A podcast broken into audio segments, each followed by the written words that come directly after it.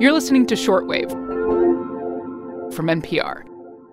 Hey, everybody. Today we have another installment of the Shortwave Movie Club, where we watch a movie and break down the science in the film. This time we asked you, our listeners, what movie we should do next. And you overwhelmingly voted for the sci fi drama Contact from 1997. Your nerdiness is only outdone by your nostalgia.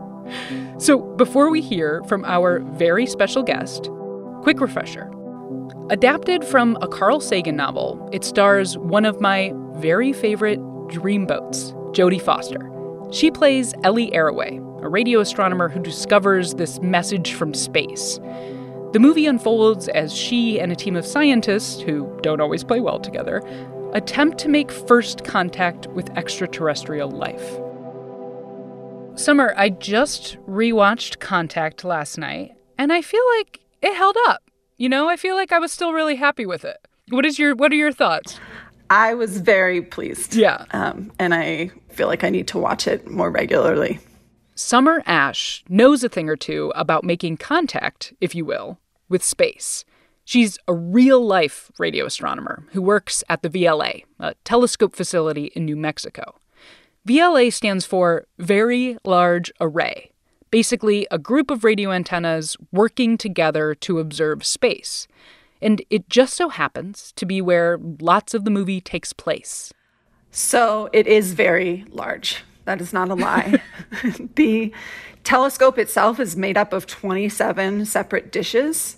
They're each mm-hmm. roughly 100 feet tall and 80 feet in diameter. They weigh 230 wow. tons and they all act as one. So they're all pointing at the same thing.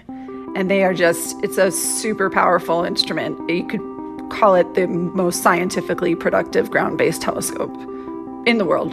So it's pretty awesome, is what you're telling me. It's pretty freaking awesome. Contact isn't just about the search for extraterrestrial life, it also touches on stuff like academic culture and scientific funding, all stuff worth digging into. So stick around.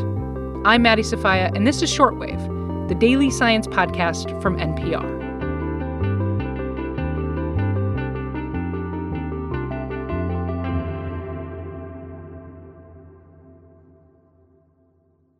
All right, today we're talking contact with radio astronomer Summer Ash. Radio astronomers use telescopes to observe radio waves that naturally come from stars, planets, galaxies, clouds of dust, you name it. Here on Earth, we use radio waves all the time to communicate with each other. They even leak out into space, which is where the movie begins. It's a shot of Earth from space, and we're hearing broadcasts, speeches, music, that kind of stuff.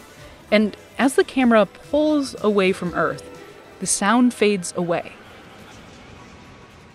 That's that's kind of illustrating what we call the radiosphere, which is essentially a sphere surrounding Earth in all directions that is probably maybe 80 to 100 light years away at this point, where it's the radio signals from Earth that have leaked out into space from when we first started broadcasting. Right. It makes it clear how far our you know like radio transmissions have gotten and it's it's not super far is it summer it's like nowhere which really shows you how long you might have to wait to receive a signal and or return a signal to another civilization. Mm, yeah, so basically like since we've been sending radio waves out into space intentionally, like we're going to have to probably wait a really long time if that's how aliens are going to say like, "Oh, what's that?" Exactly. Yeah.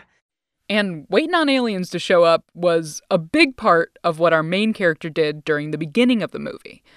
All part of her work for a group called SETI. It is a real institute, the Search for Extraterrestrial Intelligence, and it's been around for decades. In fact, in the 90s, a real SETI project targeted nearby stars, searching for radio signals that were either being deliberately beamed to Earth or inadvertently transmitted from another planet. It was called Project Phoenix. So at this point, you might be asking yourself, why radio waves? Two different reasons. One, radio waves, radio is a type of light. So the mm-hmm. universe mm-hmm. gives off light in the entire electromagnetic spectrum, and some of it is in the form of radio waves, which are low energy compared to the light that you and I can see with our eyes. Sure.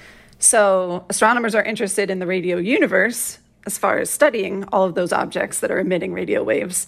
But SETI astronomers are interested in radio signals because that's also the technology that we use to communicate here on Earth. The thinking goes, in part, that if an advanced alien civilization is out there that can detect our signals, they might be using similar technologies that also leak out radio waves. So in the movie, Ellie spends a lot of time, headphones on, listening. Like, for instance, on the hood of her car, outside, in front of the VLA antennas. Is that what y'all are doing? Sitting around listening to the sky on the hood of your cars? It can't be. Nope. we don't listen to the telescope um, because that's not going to give us any useful information for the work that most of us are doing, um, observing objects. Like y- our ear can't take that sound yeah. and turn it into an image of a gas cloud or a black hole jet or things like that. So it's a much more yeah. complicated um, computer process that we need to use that involves big, scary things like Fourier transforms. But um, that is my biggest issue with the movie. And there is a rumor that even Carl Sagan was trying to get them to not film that kind of a scene and they overruled him because it does look cool. Right. And having a computer find something unusual isn't as dramatic as Jodie hearing this weird signal with her own ears. Oh my God. So much of astronomy is not as dramatic as anything you see in pop culture. It is 90%, you know, sitting in front of a computer yeah. processing your data and then pressing that button and being like, oh, that's a galaxy. Oh, look at that thing. Oh, that looks new. That's interesting. so, one of the sexiest topics in science is funding.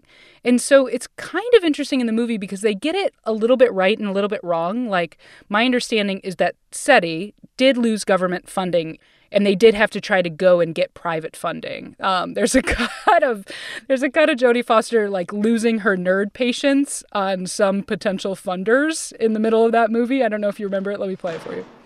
Want to hear something really nutty? I heard of a couple guys that want to build something called an airplane. You know, you get people to go in it and then fly around like birds. It's ridiculous, right? Or what about what about uh, breaking the sound barrier, or uh, rockets to the moon, or atomic energy, or a mission to Mars? Science fiction, right? Look, all I'm asking is, is for you to just have the tiniest bit of vision, you know, to, to step back for one minute and look at the big picture, to take a chance on something that just might end up being the most profoundly impactful moment for humanity, for, for the history of history. How do you like that approach for funders? Have you ever used that approach, Summer? no, but I'm very sympathetic to wanting to say all of those things. Right, right. And I think it's always a challenge because there's such a pressure to have your science be tangible and applicable and like pay off for some in some other way that's useful in everyday life. And that's really hard to say before you've done anything. A lot of that mm-hmm. stuff all happens in hindsight or as a byproduct of pure research. Um, and right. so you do need those people that are willing to like take a risk, which these days seems to be venture capitalists and some billionaires who are mm-hmm. willing to kind of put up that money. Um, so it it's not out of the ordinary also for that bizarre uh, tycoon to, that she encountered to want to take the chance. Yeah, wild. So there, you know, there's another thing that I was kind of while I was watching, I noticed was a theme throughout. So she is an up and coming astronomer, and there's definitely this thread that even though she's really the force behind this discovery, there are men who are more established in the field kind of consistently taking credit for her work and talking over her in these meetings. And I feel like maybe that was the most realistic part of the movie. How about how do you feel? Sadly, yes. That is so true. Um, and it's really frustrating to watch. Um, it's always frustrating to watch when you see it in person too, but you know, to see mm-hmm. it in a movie, and you're just like, yep, yep, yep, been there, been there. Um, mm-hmm. it is it is pretty realistic, um, and that's something that you know we're all actively trying to change. Um, but it's going to take a long time to really change the culture Yeah. of an entire scientific Yeah. field, let alone all of science. Sure, sure.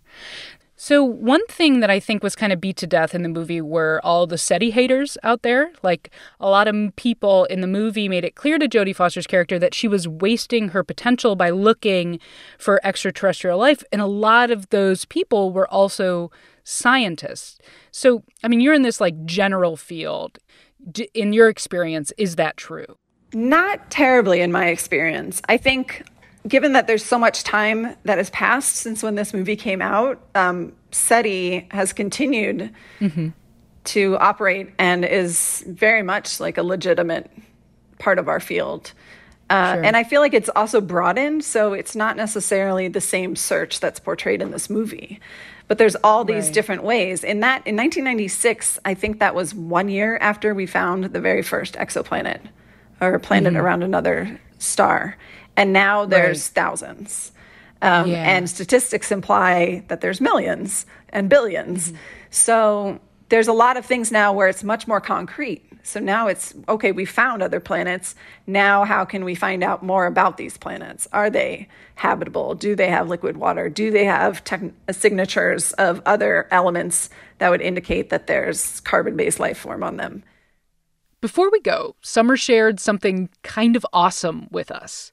One of the astronomers Jodie Foster's character meets back in 1997 was studying something that became quite science famous just last year.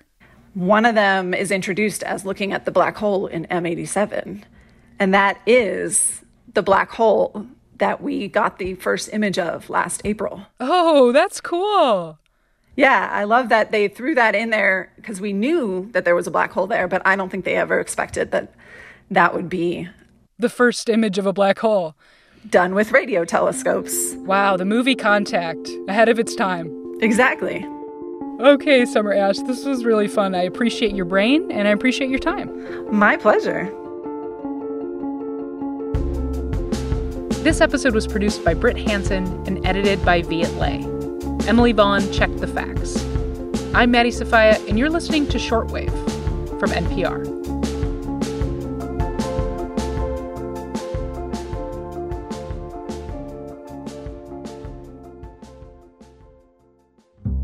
A rabbi, an Arab, and a comedian, all with COVID 19, walk into a luxury hotel. There was a Zumba class, old, young, religious, secular, Arab, Jewish. I was like, where am I? It's the Hotel Corona on NPR's Rough Translation.